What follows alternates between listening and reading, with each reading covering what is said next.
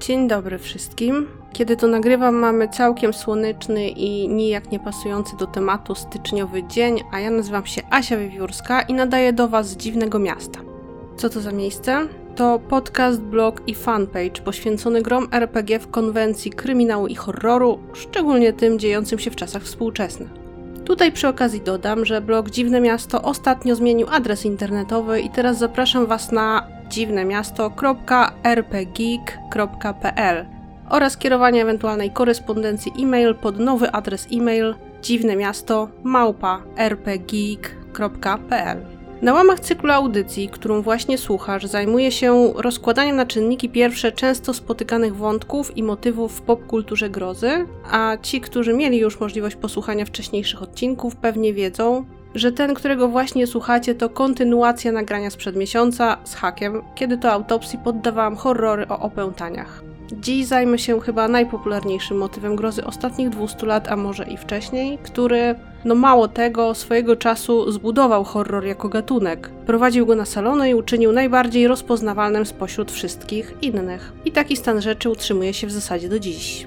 Niestety zwykle tak bywa, że jeżeli coś jest ultra popularne i bogato reprezentowane, to z biegiem czasu coraz trudniej odbiorcę kultury tym zaskoczyć i rzeczywiście tak jest w tym przypadku. Horrory o duchach i nawiedzeniach, bo o nich oczywiście mówię, to w dzisiejszych czasach najbardziej ocierające się o sztampę opowieści, jakie można sobie wyobrazić, a ich niesłabnąca popularność wcale dziś nie wynika z tego, że są zaskakujące czy jakoś specjalnie oryginalne, lecz z tego, że zwykle niosą ze sobą bardzo uniwersalny i na swój sposób nostalgiczny przekaz. No bo kto by nie chciał móc powrócić z zagrobu, aby pozałatwiać sprawy, których nie udało się nam zamknąć za życia. Albo żyć ze świadomością, że nasi ukochani zmarli no jednak pozostają przy nas w jakiejś formie, wspierają nas i ciągle nad nami czuwają. Wiele opowieści o duchach odwołuje się też do głęboko w nas siedzącej idei uniwersalnej sprawiedliwości, odpłaty i zemsty za uczynione krzywdy.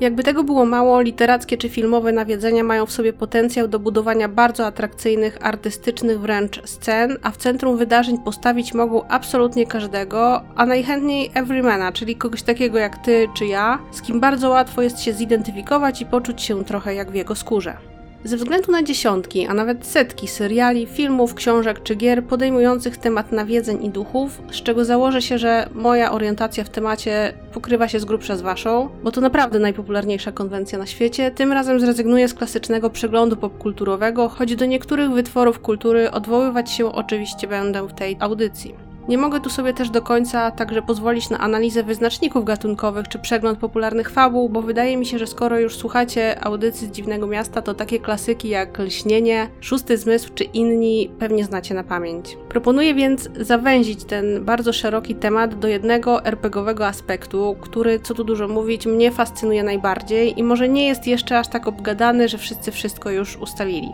Chodzi o to, że horror o duchach i nawiedzonych domach jest XIX-wieczną ikoną, którą banalnie łatwo przenieść w dowolne realia, w tym do współczesności, ale nie oznacza to bynajmniej, że gdy bohaterowie tych opowieści zmienią fraki i suknie z gorsetem na jeansy i t-shirty, mamy automatycznie do czynienia z horrorem współczesnym. Wręcz przeciwnie i nie obawiam się tu w ogóle włożyć kija w mrowisko, aby powiedzieć, że ogromna większość filmów czy powieści o duchach dziejących się we współczesności to tylko współczesna adaptacja tej samej klasycznej opowieści sprzed ponad 100 lat, a nie horror współczesny.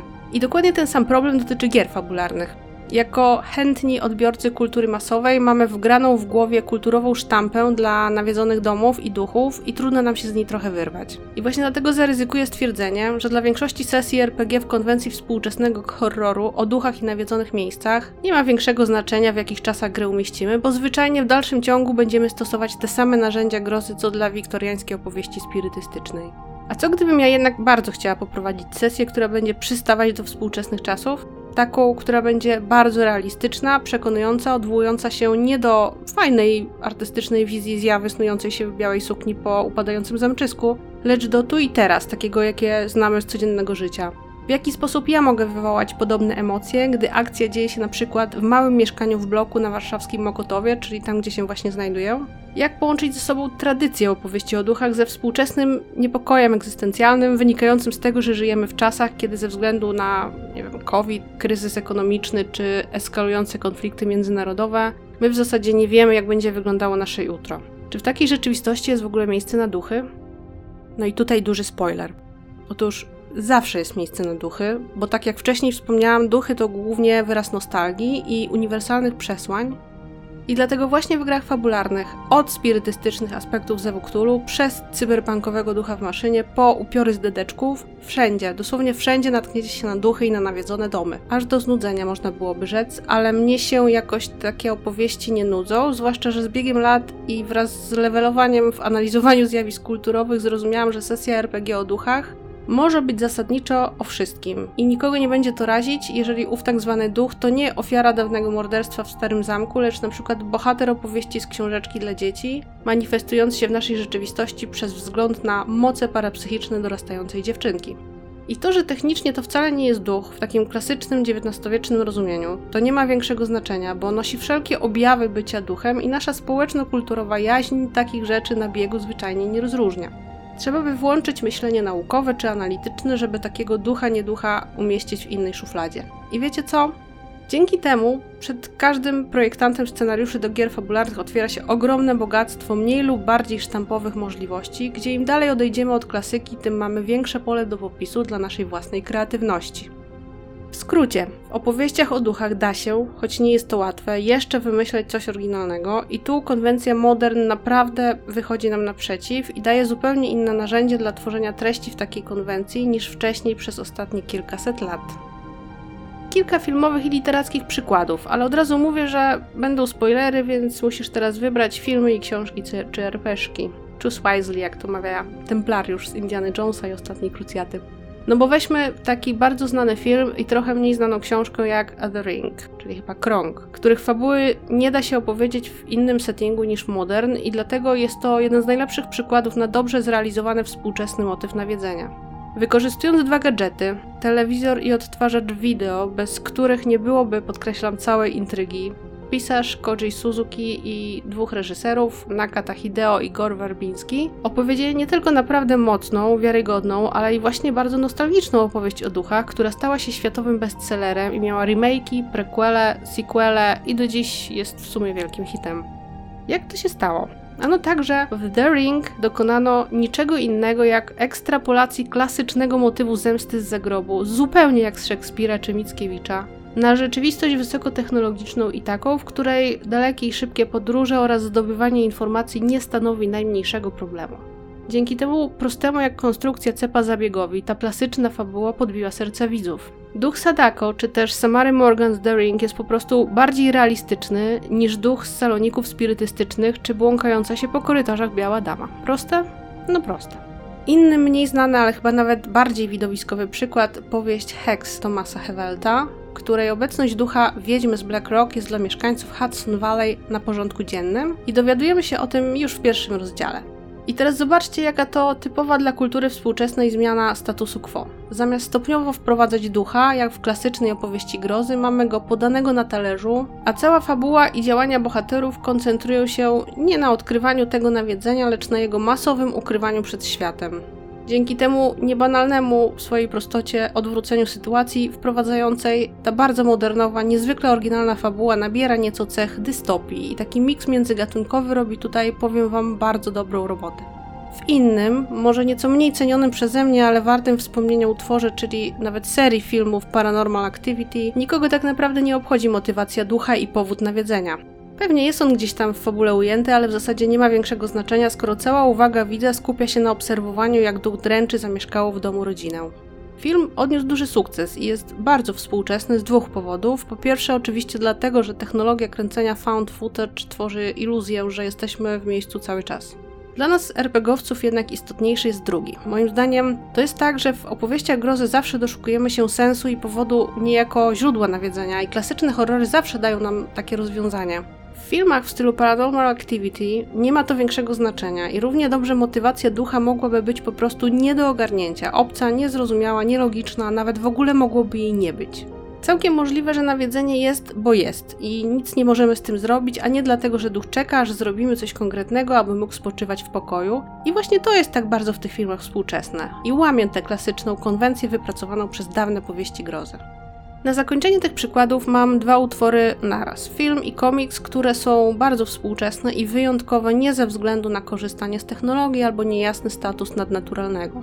Tu dla odmiany nie będę spoilować, bo bardzo Wam polecam do samodzielnego zapoznania się. His House to horror Netflixa o parze emigrantów z ogarniętego wojną Sudanu, starającej się o stały pobyt w Wielkiej Brytanii i objętych programem lokalnej asymilacji. System kwateruje ich w domu socjalnym w Londynie, w którym zaczynają dziać się bardzo dziwne rzeczy.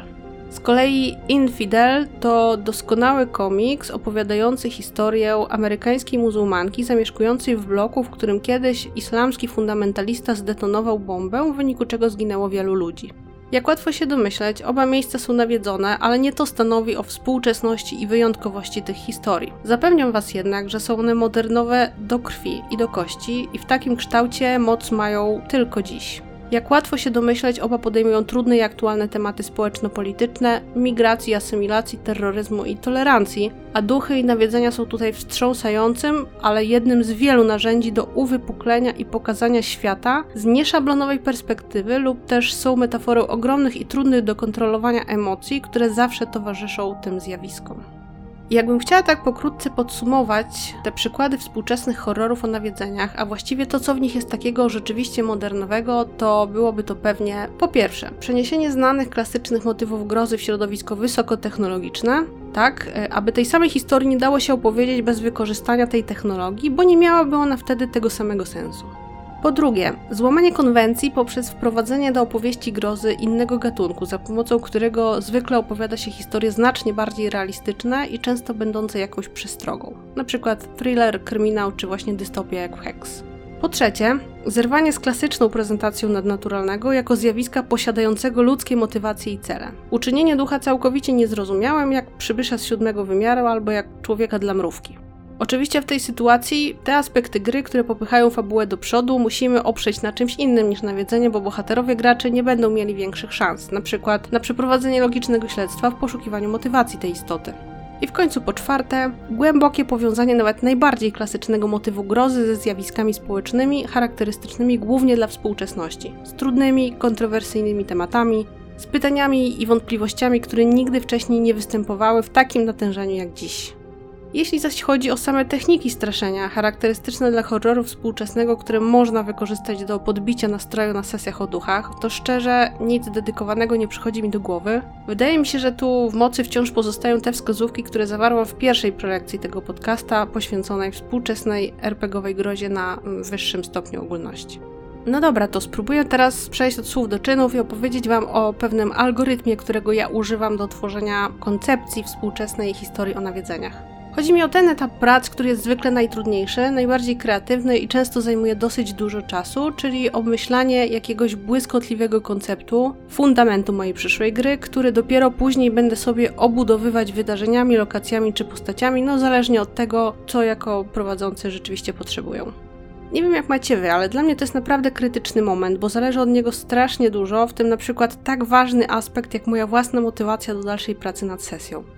Mówiąc wprost, jeżeli na tym etapie nie powstanie koncepcja, która mnie zachwyci, to zwyczajnie nie chce mi się pracować nad tym dalej i szybko rezygnuję z tej fabuły. Jestem po prostu zniechęcona.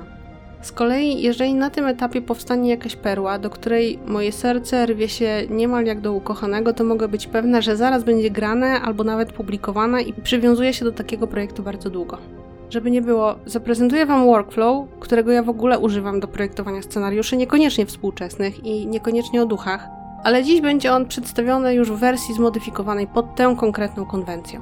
Wydaje mi się też, że jeżeli jesteście już w dziwnym mieście od jakiegoś czasu i macie jako takie doświadczenie w przygotowywaniu sesji, to jest spora szansa, że już sami wykoncypowaliście sobie, jak to się u mnie odbywa. Dziś chciałabym jednak w miarę kompleksowo przedstawić Wam własną technikę projektowania fabuł, która jeszcze 15 minut temu nie miała żadnej nazwy, a od teraz będzie nazywała się metodą na blerba. Jak wiecie, blurb to taki krótki opis albo rekomendacja um, umieszczana na tylnej stronie okładek książek, e, głównie powieści. Zazwyczaj zawiera jakiegoś rodzaju streszczenie założenia powieści czy zachęty do jej przeczytania i zdradza część historii, bohatera, miejsce czy jedno z wydarzeń. Na etapie tworzenia koncepcji fabuły ja również tworzę takiego blerba, który w nie więcej niż trzech zdaniach prezentuje mi inicjalne, wstępne backstory całej opowieści. Zdania te są jednak, słuchajcie, nieprzypadkowe, gdyż stoi za tym pewien konstrukcyjny zamysł. I tu chciałabym zacząć od przykładu, aby później rozłożyć go na czynniki pierwsze, bo tak wydaje mi się, będzie nam łatwiej się porozumieć. Posłuchajcie więc przykładowego blerba z jednej z prowadzonych przeze mnie kiedyś przygód. Historia opowiada o miejscu nękanym przez duchy dzieci. Jest to parking podziemny pod wielkim centrum handlowym, w magazynach którego pewien fanatyk, psychicznie chory nocny stróż, więził i rzekomo wypędzał diabła z bezdomnych i szwendających się samopas po galerii młodych ludzi. Gdy jedno z dzieci zmarło po takim egzorcyzmie, mściwy upiór zamordował stróża, a teraz manifestuje się, aby zwrócić uwagę żywych, którzy mają jeszcze szansę uratować pozostałych zakładników. Wydaje mi się, że brzmi nieźle, co nie? Ale spróbujmy teraz przeanalizować, co my tu właściwie mamy. Otóż mamy pierwsze zdanie, które jak zwykle dla ułatwienia zaczynam od sformułowania historia opowiada o. Słuchajcie, w pierwszym zdaniu panuje wolna Amerykanka. Nie ma potrzeby trzymać się współczesności i równie dobrze może to być klasyczna opowieść o duchach, jak właśnie na przykładzie. Cytuję: Historia opowiada o miejscu nękanym przez duchy dzieci. To bowiem informacja, która może dotyczyć tak modernowej fabuły, jak i XIX-wiecznej, średniowiecznej czy nawet starożytnej.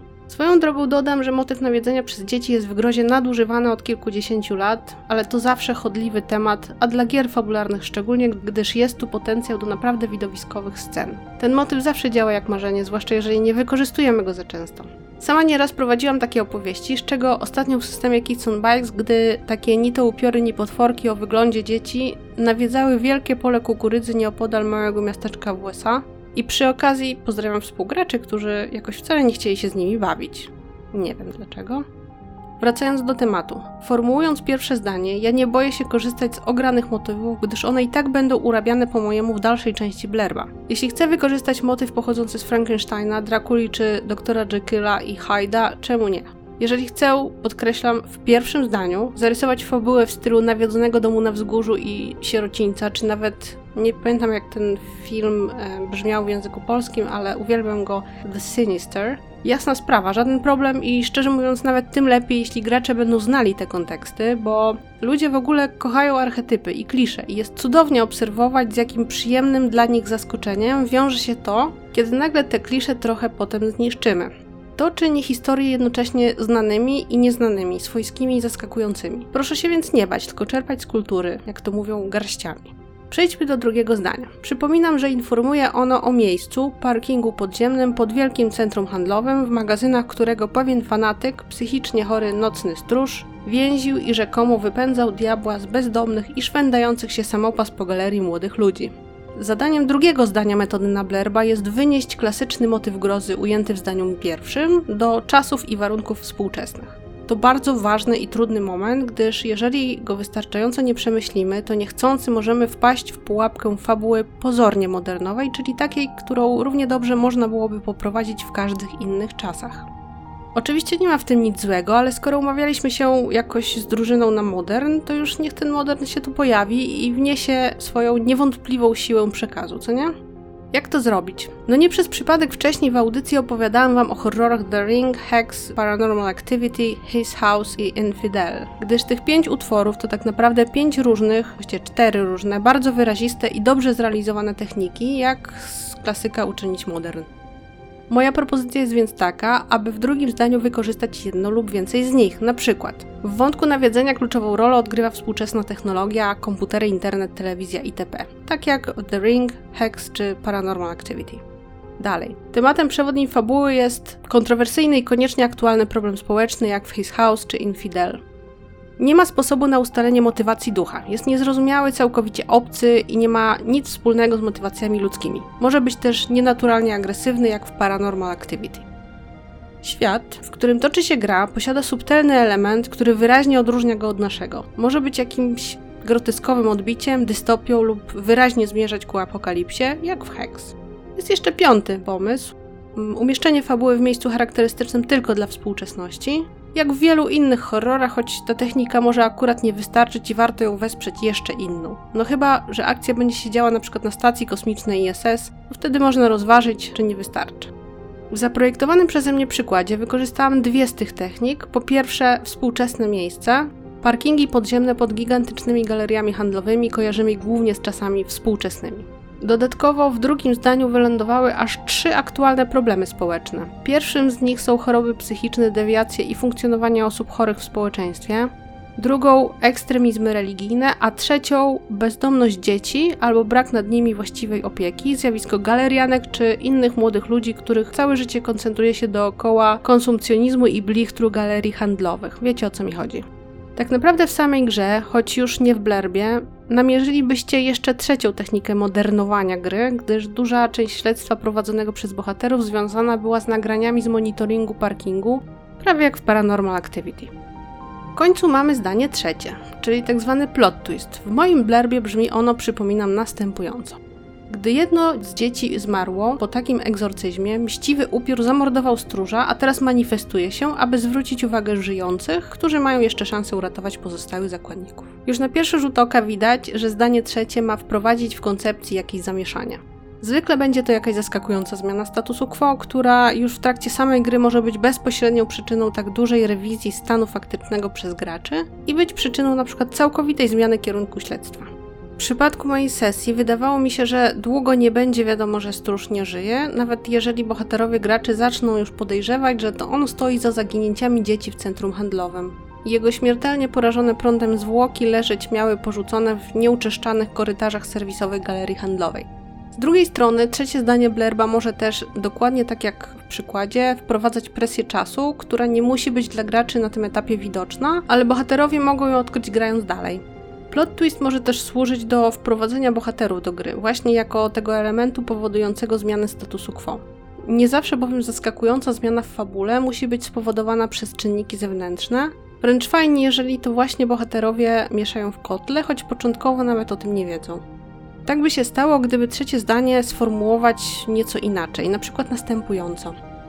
Gdy bohaterowie niechcący potrącili autem dziwnie zachowującego się stróża, aż wylądował on w ciężkim stanie w szpitalu, najsłabsze z pozbawionych żywności dzieci zmarło, a teraz manifestuje się, aby zwrócić uwagę żyjących, którzy mają jeszcze szansę uratować pozostałych zakładników. I wiecie co? Pomimo iż mój blerb wyglądał w całości tak, jak powiedziałam wcześniej, plot twist, który zastosowaliśmy w grze, był właśnie taki jak ten.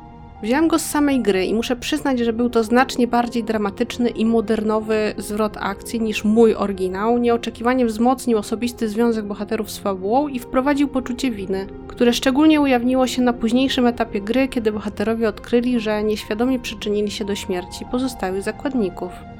Ale, ale, zaraz mi tu ktoś powie, że po co było pracować nad blerbem, skoro fabuła potoczyła się zupełnie inaczej. Już wam mówię po co. Właśnie po to, abyście razem z graczami mogli go zmienić, obudować wspólną historią, wprowadzić do gry część każdego przy stole. I może dlatego metoda na blerba jest całkiem efektywna i powiedziałabym nawet ekonomiczna, są to bowiem tylko trzy zdania, tyle że napisane zgodnie z pewnymi regułami. Tych trzech zdań zasadniczo nie szkoda i już Wam na przykładzie mówię dlaczego.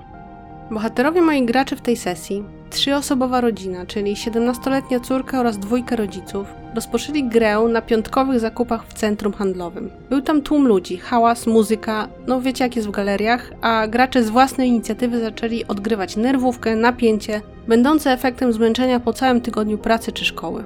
Samodzielnie odegrali scenę publicznej kłótni między sobą i tego, jak ojciec rodziny nie wytrzymał i zaczął pociągać z piersiówki.